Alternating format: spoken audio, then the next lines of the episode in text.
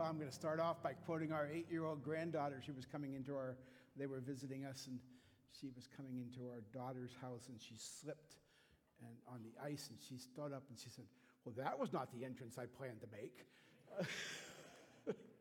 so, so that was not the entrance I planned to make. Uh, good morning. Happy New Year. Welcome to 2023. It's, um, you know, it doesn't seem a lot different than 2022 so far, but we'll see what happens. And it's always the case that in January you, you look back, you look ahead, you try to figure out you know, things. So I want to look back just a little bit on um, the church from the last year. And I'll tell you right off the bat that I have no authority to do this. I'm not on the leadership team. I'm not one of the pastors. I'm not. This is the Phillips unauthorized version of what's going on. But here's what I see. So 2020 and 2021 were brutal. They, they were brutal. They, they, brutal for us as a church, brutal for the church broadly, brutal for society as a whole. And the whole time you're thinking, well, by faith, I think we're being pruned. On the other hand, it could just be we're being cut down. And, but I, by faith, I think we're being pruned. And how are you going to know? Well, if you're being pruned, it'll, come, it'll grow back. And it'll grow back and it'll grow back healthier and different, but it will be healthier. So you start looking around, and I started looking around this year at Cascade Covenant. I thought, hey, we may be getting healthier. There are faces of people here I don't recognize. That's a good thing. Um, people I don't know the story, you don't know your story yet, and that's a good thing. There are, if you, I mean, I, I, mean, the leadership team can talk about the giving and so on, but we got a new roof and we got a new, a new foyer, which is great, which is much better than it works much better. And so things like that. Um, you know, we can't, we, you look at the, you can't look at numbers, although you always do, because we all know there are churches that have lots of people and that are spiritually unhealthy, and there are churches that don't have a lot of people that are quite spiritually healthy. So that's not an indicator, but it is one indicator. And if you, so if we came to the um, uh, Trunkathon, is that what it was called? The, the Halloween thing, and and this place was packed you know, they tell me that for rest stop, but we don't, we're not, we haven't been involved in rest stop. It's, but this, this whole area is packed. If, if you come for the, for, the, for the potlucks that we have after some of the services, like the taco dinner and the chili cook-off and the other things, there are a lot of people here. We have to, we're putting out more tables for people. And those are good signs. I think that we're, I think we're, I think I'm, I'm I'm actually optimistic about what I'm seeing, which is a different thing for me because my natural personality is to say, well, wait a minute. It's only temporarily good. The disaster is waiting to happen anytime. You know, my, my, you know, it's not my personality to be optimistic um, at all, but I'm optimistic. And I think a lot of it is the, it's the work of the Holy Spirit. It's entirely the work of the Holy Spirit. It's been, and I'll give credit to the people, even though it may and may not, they might not take it themselves. You know, but Dan and Angela have been constant and consistent in their commitment to the, the body of Christ and to, to serving God. The others, the leadership team, the others in position of authority. And I think we're starting to see some of the fruit. I've been wrong before. There will be more sadness and more things coming up in the, in the new year, but I think there's also a fruitfulness coming in the new year. We'll see. Last, um, last year, just January, Dan gave a sermon in which he introduced a, a concept of time called using the Greek word kairos. And I don't know if you remember this, it was about listening to God hearing God, responding to God, and, and how do we hear God? How do we respond to God? And it, although the Greek word kairos is, is not familiar to us, um, the concept of time really is. We have chronological time, you know, January 1st, December 31st, January 2nd. So chronological time is, um, that's determined by physical phenomena. The rotation of the earth on its axis, the, revolve, the revolutions around the sun. If you think of life as a music or a symphony, chronological time is the rhythm section. It just boom, boom, boom, steady. It's a steady, you know, you know. But then there's the kairos time, the Greek kairos time, where, where suddenly it's in a sudden event and it changes things. We have the same idea. You know, uh, um, for example, we would say, well, today is the day. Today's the day. And that's, that's a kairos kind of expression, right? On New Year's Day and today, we try to make them match up, that we have resolutions and hopes for the new year and so on, as if we're trying to fuse the thing. When I was in, I haven't been in a college dormitory in a long time, but many years ago when I was in a college dormitory, maybe you still see them, there would be posters up that would say, Today is the first day of your rest of, the, rest of your life. Right? Well, I mean, tomorrow's the first day of the rest of your life too, and yesterday was the first day of your. But, but you know, but today is it's the idea that we're try, we're trying to something significant is going to happen. And this term is kairos has entered into a lot of general usages, but for followers of Christ, it has a very specific meaning, and it means, or not specific, it means that it's a time or a moment when we encounter the presence of God and it changes something in our lives. We respond and it changes something. If I could have the first slide. So, um, because of all the New Year's and all the things, I wasn't very good at taking notes. So, but uh, so it's a time when we know that eternity is always happening, that God has a plan. He's worked it out from eternity past to eternity future. It's, it's occurring in this thing. Meanwhile, we're living in chronological time and ticking it away. And, and so some, a Christian writer, and I apologize, I don't know the source. Um, it could even have been Dan himself, I'm not sure, um, said, defined it as an invasion of eternity into present tense, a sacred and holy interruption in our everyday life with an invitation to partner with God in the coming kingdom. So when Dan introduced that concept to us last January, that became sort of a recurring theme for us throughout the year. That is, you know, how do we hear God? How do we respond to God? As he talked about the the great Jesus statements, Jesus on Jesus statements, what are known as the I am statements of John. You know, I am the true vine, you are the branches, and so on. Um, and those statements. Then we talked about the kingdom of God. You know, a really slippery concept, but but we but that was what we were talking about was seeing and hearing God and responding to what He was doing. We talked about we did the, uh, the Holy Spirit, which is of course crucial to this whole thing. And then, and then he talked about, then we went to the Beatitudes. And, and, um, and then in Advent, making room, for, making room in Advent. All of these are times when we know that God is always active, always active in the world around us. And occasionally, we recognize it. Occasionally, it's like the curtain gets pulled back and we say, whoa, huh. It doesn't, you know, maybe it's more than occasional for some of us. For some of us, it's very occasional. Maybe it's, um, it's, it's these times when, for my view of it, we suddenly see that, that God is at work in a broader sense than we understand, and we're invited to be part of it. That is, an invasion of eternity into the present tense. The present tense is our lives, but eternity is what invades us. As we look at Luke's narrative of the Nativity, and uh, so today is the last of the Nativity messages. So far, it's focused on three principal people and their kairos moments.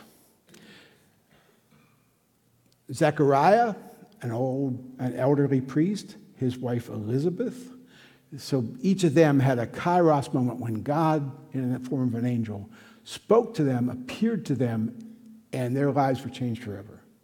And then Mary, probably a teenager, but a teenage girl, a young woman. Um, if, so those three kairos moments have set up the, the narrative as Luke does it. If you go into Matthew and look at the, his nativity narrative, he also includes uh, Joseph, but Luke does not. But so, so this time, today's the story expands beyond these family members, beyond Zechariah, beyond Elizabeth, beyond Mary, and we're going to see three more Kairos moments. All right, so let me just call this up and read it to you. All right, so Luke chapter 2, starting in verse 8. That's the, yeah, that's the next. I can't. I got to figure out how I can see the slides when I'm, you so I can't see the slides. All right. And in the same region, there were shepherds out in the field, keeping watch over their flock by night. And an angel of the Lord appeared to them, and the glory of the Lord shone around them, and they were filled with great fear. And the angel said to them, Fear not, for behold, I bring you good news of great joy that will be for all people. For unto you is born this day in the city of David a Savior, who is Christ the Lord. And this will be a sign for you. You will find a babe, a baby wrapped in swaddling clothes and lying in a manger. And suddenly there was with the angel a multitude of the heavenly host, praising God and saying, Glory to God in the highest, and on earth peace among those with whom he is pleased. When the angels went away from them into heaven, the shepherds said to one another, Let's go over to Bethlehem and see this thing that has happened, which the Lord has made known to us. And they went with haste and found Mary and Joseph and the baby lying in a manger. And when they saw it, they made known the saying that had been told them concerning this child. And all who had heard it wondered at what the shepherds told them. But Mary treasured up all these things, pondering them in her heart. And the shepherds returned, glorifying and praising God for all they had heard and seen as it had been told to them. Very familiar. We have shepherds in all of our Christmas pageants, all of our nativity scenes have shepherds in them, and so on and so on. And you probably imagine that it's going to be something like this, if I could show you the next slide. Because this is what we think, the, you know, this is what I grew up thinking, well, this is what the fields look like. Now, I'll tell you right off the bat, you know, I don't know anything about being a shepherd. I was in a field with a flock of sheep once. Um, my daughter in law is a, a very accomplished knitter. That's as close as I get to knowing about sheep and shepherding. That's it. So, what I'm telling you, I don't know what I'm talking about. Except, so we imagine this is what the fields looked like. This is what I grew up imagining. But actually, in 2019, Deb and I went to Israel, and this is actually, what they do look like. If I can have the next slide. So that's Jerusalem. In the background, we're standing in Bethlehem. That's the field. It's extremely rocky, it's full of caves, it's very hilly. Um, and that's where they were. By Jewish tradition, uh, which we'd have no way to verify, that was, that was also the field of Boaz in, this, in the uh, book of Ruth. All right? But that's what it looked like. So that's where the shepherds were out there. And they were out there tending their flock.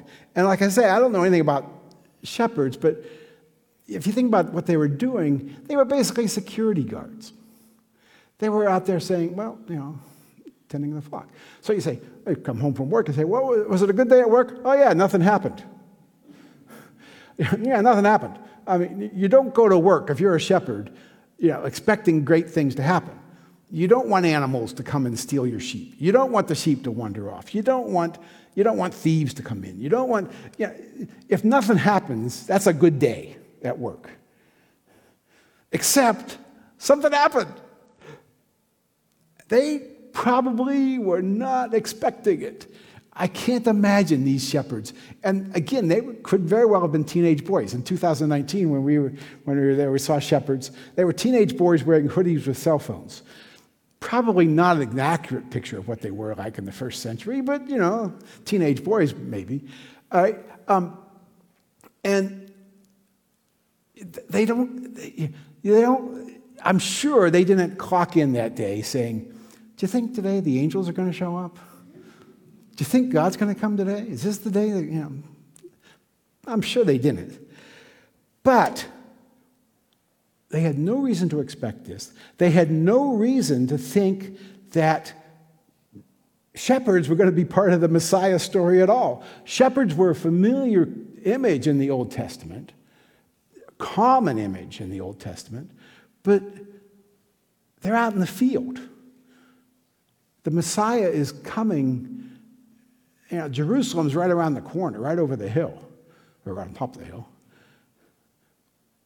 You know, if, if the Messiah is coming, and if the, if the coming of the Messiah is only to teach us things, well, wouldn't he show up in the synagogue? Or if the coming of the Messiah is only to refine the religion and refulfill the religion, wouldn't he have shown up in the temple? If the coming of the Messiah was only to reorganize society and set political things correct, wouldn't he have shown up in the, in the house of, of, the, of, the, emperor, of the emperor, the governor, and so on? Wouldn't that have been what, what happened? So, if the coming of Messiah was only to do those things, and it was to accomplish all of those things, but so much more. And it began in a field, well, didn't begin, but the, it was announced in a field of rocks with a bunch of teenage boys, or what we think of as teenage boys. Now, I don't mean to be critical. I used to be a teenage boy. I, I, many of my friends used to be teenage boys. It's not like teenage boys are the most reliable witnesses. You don't generally want to tell teenage boys things and expect it to be, they're not social influencers, right? Generally speaking, at least in my day, they weren't. And so, why to the shepherds? Because it's to all people good news to all people. So the kairos moment occurs, God breaks into their present tense, and they respond. And how do they respond? They don't, they weren't prepared. They certainly weren't prepared for this. They don't hesitate, they don't debate. What are you doing? What are you doing? They go to Bethlehem. They respond with praise. They respond with the worship of God and they tell others. And when they go to Bethlehem, what do they see? A newborn baby, a pretty ordinary newborn baby um, with rather ordinary parents. But an extraordinary event has occurred, and they can see it through the eyes of their faith. What's in front of them is a newborn baby, but what's been told to them is this baby is the Messiah. And that's what they tell others. Okay, let's move on to the, that's the first kairos moment. All right, let's move on to starting in verse 22, so the next slide. And when time came for their purification according to the law of Moses, they, that is Mary and Joseph, brought him up to Jerusalem. So they probably had stayed right around the Bethlehem and brought him up there to to present to the Lord, as is written in the law of the Lord. Every male who first opens the womb shall be called holy to the Lord, and to offer a sacrifice according to what is said in the law of the Lord a pair of turtle doves or two young pigeons. Now, there was a man in Jerusalem whose name was Simeon, and this man was righteous and devout, waiting for the consolation of Israel, and the Holy Spirit was upon him. And it had been revealed to him by the Holy Spirit that he would not see death before he had seen the Lord's Christ. And he came in the Spirit into the temple. And when the parents brought in the child Jesus to do for him according to the custom of the law, he took him up in his arms and blessed God and said, Lord, you are now letting your servant depart in peace. According to your word, for my eyes have seen your salvation that you have prepared in the presence of all people, a light of revelation to the Gentiles and, and for glory to your people Israel. And his father and his mother marveled at what he said. So, so this is the next kairos moment. This one occurs 40 days later. 40 days after the birth of, a, of, the firstborn child, they would have brought him in to the ceremony of purification. And you can, t- so uh, Mary and Joseph, it's clear they're poor. They're supposed to bring a lamb for this, but, and they had a lamb, they just didn't know it yet. Um, but there was a special permission for those who were poor to bring turtle doves or pigeons instead. So, so they did that. And there was Simeon. Simeon had been in the temple praying. He was devout, he was righteous, he was praying for the coming of the Messiah. So he was prepared for the Messiah to show up. He'd been preparing himself for years for the Messiah to show up. How many, how many people do you think he saw? How many boys had he seen come in? He probably would have seen thousands, hundreds for sure. But somehow the Holy Spirit said to him, This one is, this boy, this baby is the Messiah. And what's he see? A six weeks old baby. Now, if you're going to see a light for revelation to the Gentiles and a glory to your people Israel, it'd be good if the baby wasn't taking five naps a day and maybe even could feed themselves. But Simeon, by eyes of faith, sees this baby. And it's a kairos moment for him. And he responds. All right. Now, then we go on to the, next one, uh, verse 33. 33 4. And his father and his mother marveled at what had been said about him. And Simeon blessed them and said to Mary, his mother, Behold, this child is appointed for the fall and rising of many in Israel, and for a sign that is opposed, and a sword that will pierce through your own soul as well. You can imagine a mother thinking of these things, so that these thoughts from many hearts may be revealed. And then we go on. And there was a prophetess, Anna, the daughter of Phanuel the tribe of Asher. She was advanced in years, having lived with her husband seven years from when she was a virgin, and then as a widow until she was 84. She did not depart from the temple, worshiping with fasting and prayer night and day. And coming up at that very uh, hour, she began to give thanks to God and to speak of him to all who were waiting for the redemption. So Simeon was at the temple, Anna was at the temple, elderly people, they had been waiting for the Messiah, praying and waiting faithfully. They are prepared. Unlike the shepherds, who had no expectation that Messiah was going to show up in their lives, Simeon and Anna were prepared. They, they prepared every day. They're devout and observant Jews. They were looking for years for this eternity to invade their present tense. But it has not yet happened. But when it happens, they respond with worship and great joy. I gained a new understanding, appreciation of Simeon and Anna uh, from a, a, friend of mine, and uh, I'll tell you the story. In our former church in suburban Philadelphia, this friend would go at 6:30 every morning to the building and pray. He had been doing it before we arrived. He was doing it after we left, so at least 25 years. Every day, six days a week. Sunday was a little different routine, but six days a week he went and he prayed. He had different people who prayed every day with him. I, my regular day was Friday, um, and I would go with him and we would, pr- we'd pray together. And while we would pray for the things you would expect to pray for our families and our jobs and things of that sort, we also would, pr- he would pray consistently for the coming of the Holy Spirit and for the revival in the church. Every single time, every day, for at least 25 years. That's like Simeon and Anna. It was a tremendous lesson to me to be faithful, to be patient, to be expecting things, to see God at work. Tremendous lesson.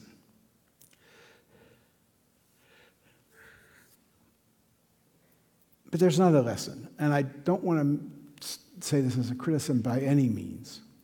But my friend, he, had, he knew about the coming of the Holy Spirit. He had read about church revivals, he had read about spiritual coming and so on. He had been to other churches where these had occurred. So he had a very clear expectation of what this was going to look like. He knew what it was. He, this is how it worked in this church. This is how it worked in Wales in 1900. This is how it worked. You know, this is how it worked in these various places.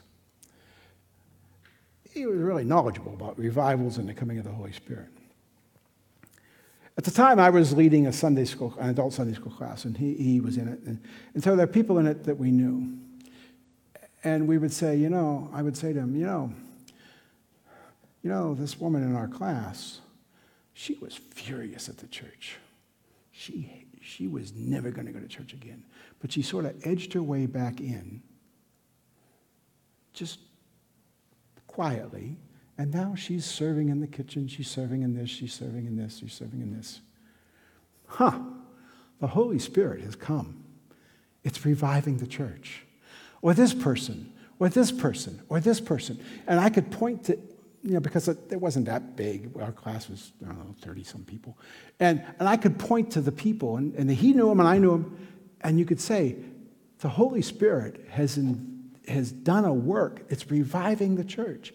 It may not look like what you expect, but it's reviving the church. What would Simeon and Anna have expected from the, when God came? When God came in the Old Testament, what happened? Well, there was a burning bush. There was a pillar of fire. There was a cloud. There was, you know, there was a whole uh, fire coming down and burning up a sacrifice. There was a lot of fire. But Simeon and Anna did not let their expectations blind them to what God was really doing here. And sometimes I think for all of us, we come with such expectations into the church. This is what God should do. This is what God should do. Why can't we see what God's doing? And it can blind us to see what's really going on. Simeon and Anna did not fall into that trap. Eternity is always present, always present. The life we live is the temporary one, it's the shadowlands. It's the life, it's the temporary one. But at times when God invades our present tense or takes over our everyday activities and confronts us, allows us to see there's a greater purpose than this, a greater sense of his presence, that he is inviting us to partner with him in his coming kingdom. Not everyone responds. Even if you don't know much about art, and I don't, you're familiar with nativity paintings. There are thousands of them. You know, they have Mary and Joseph and the baby in the manger, and they maybe have some animals around, and they have the shepherds, and sometimes they have the magi there, although they came a couple years later, and and, you know, and other things. And you, you've seen thousands of these paintings. You may have a nativity set in your house. Um, yeah, right. You know what they're like. A few years ago, and we weren't sure, we, weren't, we couldn't remember where it was, but we, it might have been Florence. But we, were, we, we, we went into an art museum, and I should point out that Deb and I were first generation in our family's art museum goers. Uh, and we discovered we kind of liked it when we were adults. We thought, huh.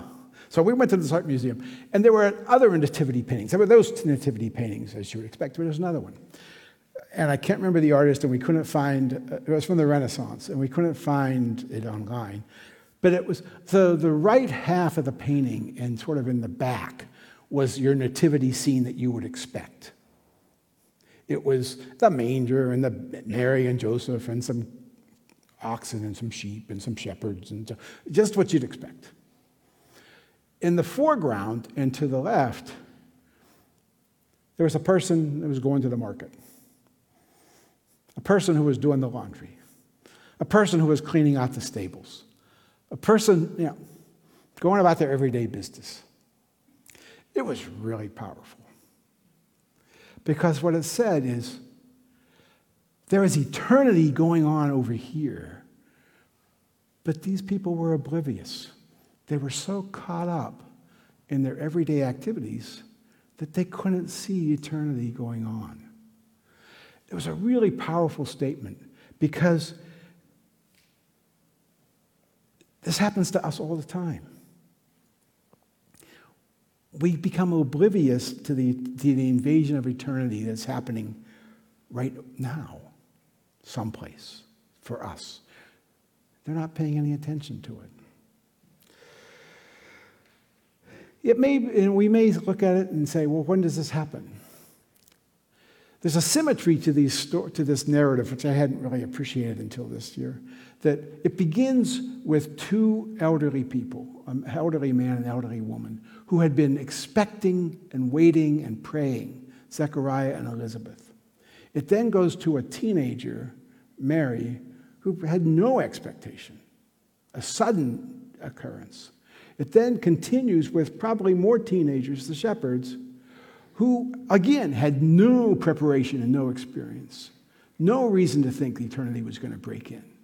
And then it wraps up with another elderly, an elderly man and an elderly woman, Simeon and Anna, who had been faithful for all these years, expecting it to break in. There's a symmetry to the story that says it encompasses all of these things young, old, expectant people, people who are caught off guard, all of them, eternity breaks in. They respond with praise, with joy, with worship, and by telling others. their faith, their faith allowed them to see what was not yet visible, what was real, but was not yet visible to their eyes. Or what was visible to their eyes, but was only an indicator of a much bigger reality.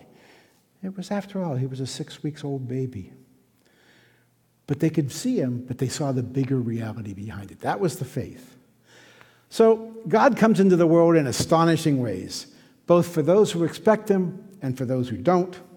In places where we don't think he's going to happen, the fields, places where we think he might, the temple, but sometimes we're so busy with our everyday activities that we don't that we miss it. My hope for the year is I want to have eyes to see the work that God is doing around me. And maybe if I could suggest having no no authority, no permission from you to tell you what to do with your lives. But if I could suggest it, I would suggest that we, as a followers of Christ, that this would be something that we could do. That we would not be oblivious. That we would not be so caught up in our everyday things that we would fail to see God at work. That we would have the eyes to see God at work around us, inviting us to be a participant in his coming kingdom. And that we would help each other do that in whatever form it takes. Let me pray. Lord, we are so privileged to be participants with you. We don't necessarily think about that. We kind of go about our lives every day and we maybe get caught up in the things and we're not seeing you're at work when we should. But we know you're always at work. Give us the eyes of faith to see that to see things that are not yet real or that are bigger than we imagine them to be. I thank you, Lord, for Cascade Covenant. I thank you for the, the people here and what a, how you have used them, so many of them, to help me in my walk of faith. In the name of Christ, amen.